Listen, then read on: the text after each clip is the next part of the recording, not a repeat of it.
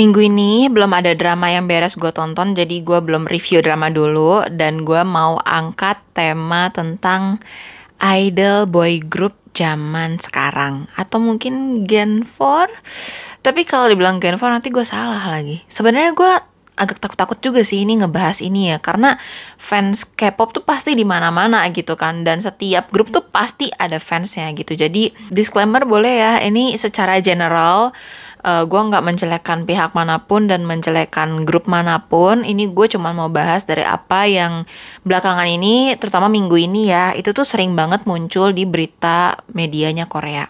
Tentang apa sih? Sampai gue takut banget bahasnya. Kayaknya seminggu dua minggu ini tuh sering gue temuin berita tentang katanya K-pop idol, terutama buat boy group tuh yang zaman sekarang kayak kurang ngangkat gitu namanya ya. Ya mungkin karena dibandingin sama girl groupnya gitu ya. Bisa dibilang ya girl group yang baru tuh emang heboh banget tuh. Yang debut tahun kemarin tuh debak semua banget kan. Kayak ada New Jeans, ada IVE, ada Les Seraphim Terus ada Espa juga. Kayaknya banyak banget gitu girl group yang hits banget gitu ya. Bahkan kayak mereka baru debut aja Udah langsung dapat desang gitu tahun kemarin ya. Jadi emang sedebak itu.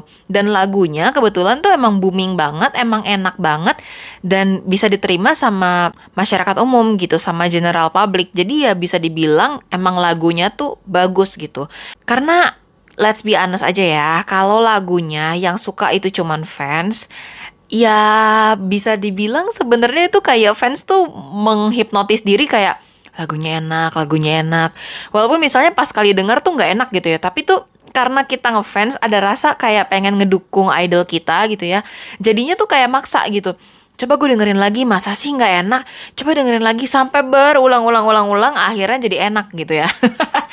Pasti ada kan yang kayak gitu. Banyak kan. Karena gue juga sering nemuin komen yang kayak gitu. Kayak mereka bilang awalnya gue juga kayak nggak nangkep gitu lagunya apa gitu kan. Suka aneh. Kadang tuh kayak beberapa lagu digabung gitu kan. Tapi ya karena ngefans jadinya ulang-ulang-ulang-ulang sampai nyari enaknya gitu.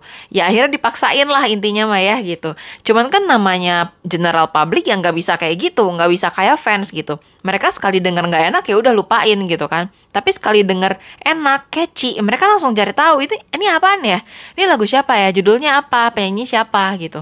Jadi menurut gue tolak ukurnya lagu sukses ya yang diterima sama general public gitu yang bisa naik chart, yang bisa dapat ranking satu di chart ya karena general public banyak dengerin. Misalnya di Spotify atau di YouTube gitu ya. Tapi ya kalau menangnya karena fans ya ya mohon maaf gitu ya. Berarti lagunya kurang kurang oke okay, gitu karena cuman fans doang nih yang suka gitu. Mungkin fansnya udah menghipnotis temennya pun temennya nggak kena gitu mungkin ya gitu. Jadi ya tetap balik lagi yang penting tuh sebenarnya lagu karena mau gimana pun idol kan yang dijual ya musiknya kan. Karena mereka tuh penyanyi gitu kan. Terus belakangan juga gue sering banget baca di Kopa di Pan tentang encore. Jadi kalau misalnya idol ini menang di suatu acara musik mereka kan kayak harus ngasih encore gitu ya dan di encore tuh biasanya nyanyinya live gitu loh. Cuman pas lagi performnya memang ya setengah lip sync lah menurut gue. Karena dibilang MR tapi suara rekamannya terlalu kedengeran gitu dibandingin sama mic-nya. Ya gue sih lumayan paham karena mereka capek ya sambil joget juga gitu kan. Tapi kalau di encore mereka nggak wajib ngedance. Jadi ya kebanyakan rata-rata nyanyinya live. Dan itu sebenarnya tuh adat dan tradisi yang udah ada dari idol generasi satu gitu loh. Dari zamannya TVXQ gitu udah udah kayak gitu.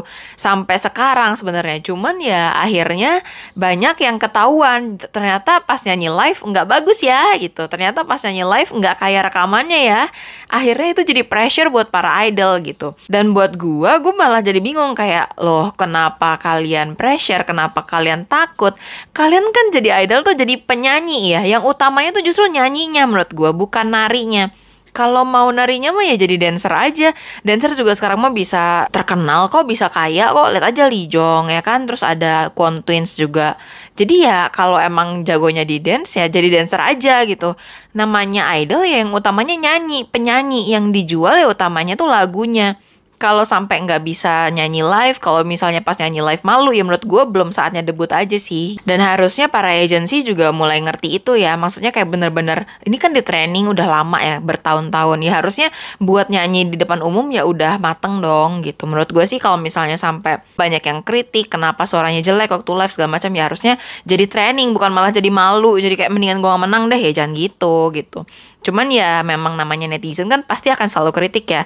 Tapi menurut gue kalau misalnya emang bagus suaranya, toh beritanya juga bagus gitu malah jadi naik gitu. Kayak kesannya wah gila ya ternyata mereka nyanyi live juga bagus gitu. Jadi menurut gue sih harusnya buat para idol yang masih belum berani nyanyi live kayaknya latihan lagi deh. Karena kalau kalian aja belum berani nyanyi live buat secuil di encore acara musik aja gimana kalian harus nyanyi live di panggung konser kalian sendiri ya gak sih karena jujur aja ya, gue sebagai penikmat konser, masa gue datang nonton konser terus gue dengernya rekaman juga gitu. Ya gitu mah gue nonton aja di YouTube.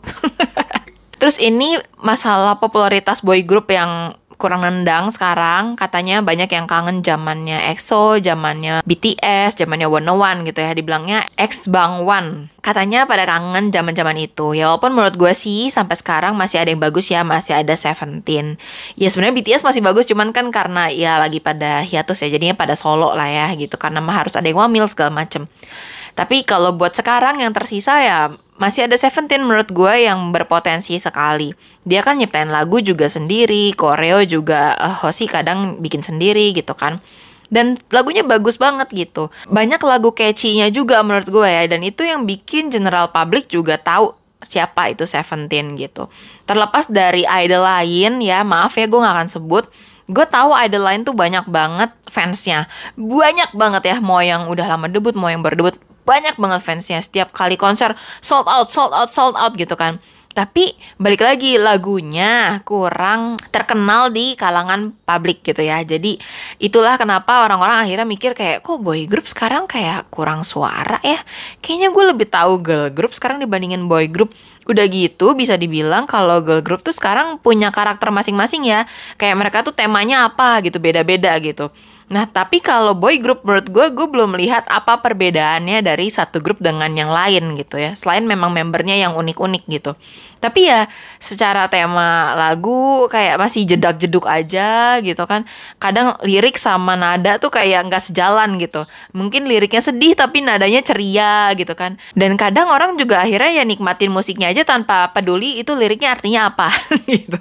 Jadi menurut gue sih ya karena itu nggak ada pembedanya gitu. Setiap kali ada idol grup baru yang cowok gitu kayak ini bedanya apa lagi ya sama yang sebelumnya? Ini bedanya apa lagi gitu.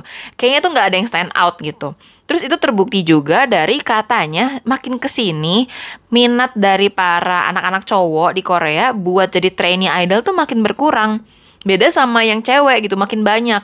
Jadi kayak makin susah nih bikin boy group kalau pas zamannya generasi 1, generasi 2, abis zamannya TVXQ, Big Bang, itu tuh banyak tuh anak-anak cowok yang pengen jadi trainee. Kayak, aduh gue pengen jadi the next Big Bang gitu ya. Tapi makin ke sini makin ke sini malah makin pada nggak mau gitu loh. Udah mah mereka tahu ya training tuh memang susah banget, capek banget.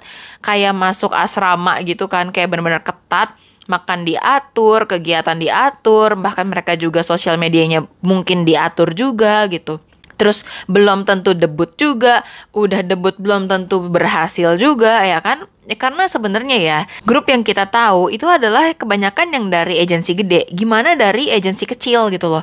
Itu sebenarnya banyak banget. Katanya di Korea itu setiap tahunnya tuh para agensi bisa mendebutkan 300-an idol group campur ya cewek cowok gitu. Sebanyak itu. Tapi lihat yang kita tahu sekarang berapa banyak sih? Kalian bisa nyebutin 20 aja itu udah hebat loh. Terus kalau dulu tuh lebih kayak oh iya gue pengen jadi the next big bang gitu kan. Gue pengen jadi keren juga gitu. Tapi kalau sekarang malahan jadi jiper gitu loh kayak kayaknya gue kalau debut pun gue nggak bisa ngalahin BTS deh. Jadi udahlah ngapain gue debut gitu kan udah capek-capek training, kehidupannya juga keras. Sebelum debut hidupnya keras, seudah debut hidupnya juga keras kan karena ya kayak harus jaga privacy segala macam yang pasti ya nggak boleh pacaran gitu kan. Kalau pacarannya kenapa-napa kayaknya tuh gerak-geriknya selalu dimonitor. Kalau ada cacat sedikit tuh kayak nggak boleh gitu kayak harus suci banget gitu kan jadi idol. Ya makanya makin banyak yang nggak mau jadi idol gitu loh terutama buat cowok. Terus udah gitu dilihat juga dari program pemilihan idol kayak Boys Planet yang kayak gitu-gitu ya gue nggak nonton sih sekarang. Terakhir gue nontonnya Produce X101 yang melahirkan X1 itu yang akhirnya jadi skandal. Habis itu gue nggak nonton lagi acara yang kayak gitu ya acara survival gitu tapi gue tahu ada Boys Planet segala macam dan itu pun rating acaranya rata-rata tuh di 0, sekian gitu loh. Satu persen aja tuh ya jarang gitu ya. Which is ya kecil banget kan gitu. Jadi ya ikutan acara kayak gitu aja nggak menjamin kesuksesan setelah debutnya gitu loh. Ditambah lagi zaman sekarang istilahnya ya kalau mau jadi terkenal tuh nggak harus jadi artis gitu loh. Di Korea pun rame jadi influencer, jadi youtuber, jadi tiktokers itu tuh rame banget. Jadi ya ngapain gue training lama-lama bertahun-tahun hidupnya terkekang udah debut gue juga belum tentu berhasil. Kalau berhasil, gue juga nggak punya kehidupan sendiri. Gue harus ngikut kata netizen, kata agency. Kayaknya tuh hidupnya selalu terkekang gitu loh. Jadi kayak ya mendingan gue jadi youtuber. Toh terkenal juga, uangnya juga lumayan ya kan. Tapi bebas, istilahnya kalau mau punya pacar ya nggak apa-apa gitu. Bahkan ya dia pamerin di YouTube juga nggak apa-apa gitu mereka mau live kayak mau ngapain kayak kayaknya tuh lebih bebas. Misalnya mereka suka nari ya jadilah dancer di TikTok gitu.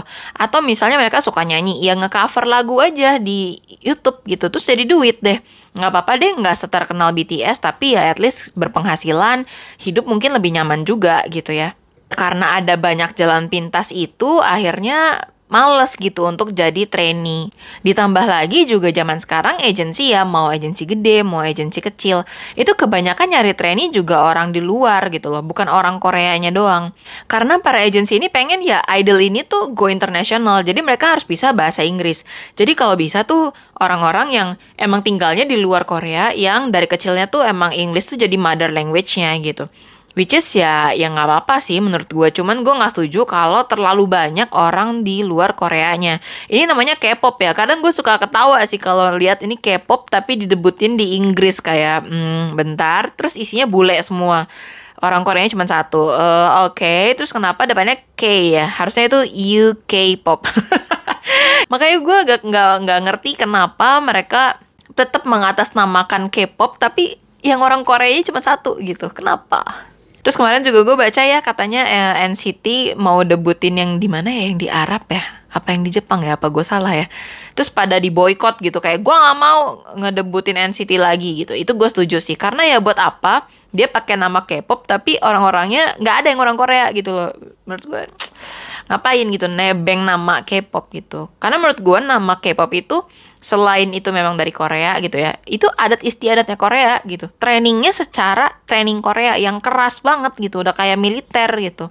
Walaupun mungkin banyak orang luar yang berharap bisa jadi the next Lisa the next Nikun Bam Bam gitu ya.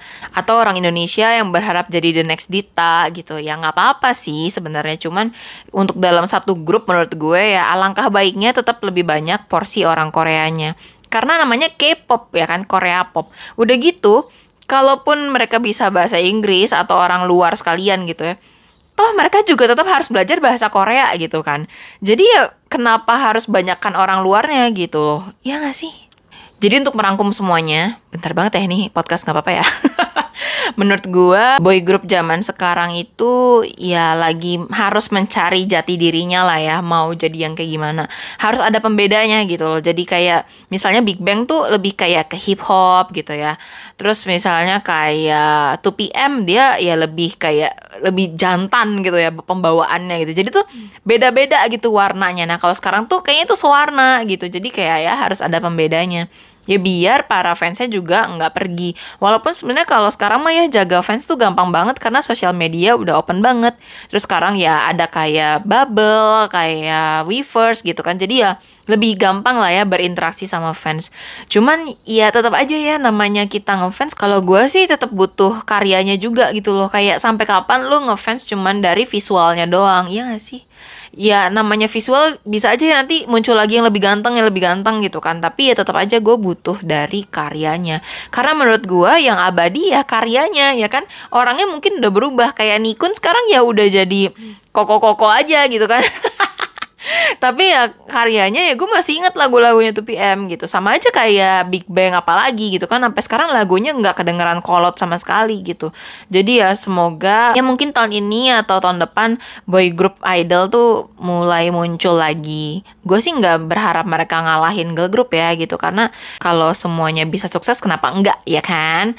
Tapi emang New Jeans fenomenal banget sih bisa gue bilang itu lagu-lagunya ya tanpa gue peduli siapa aja nih member New Jeans gitu ya tapi kayak gue suka banget sama lagu-lagunya sih keren banget semoga nanti buat boy group juga ada nih agensi yang bisa menggali lagi apa ya yang belum ada ya gitu tema apa ya, konsep apa ya gitu. Jangan cuman konsep seksi-seksi atau konsep lucu-lucu. Apa ya yang belum ada gitu ya. Semoga itu mulai dimunculkan lagi.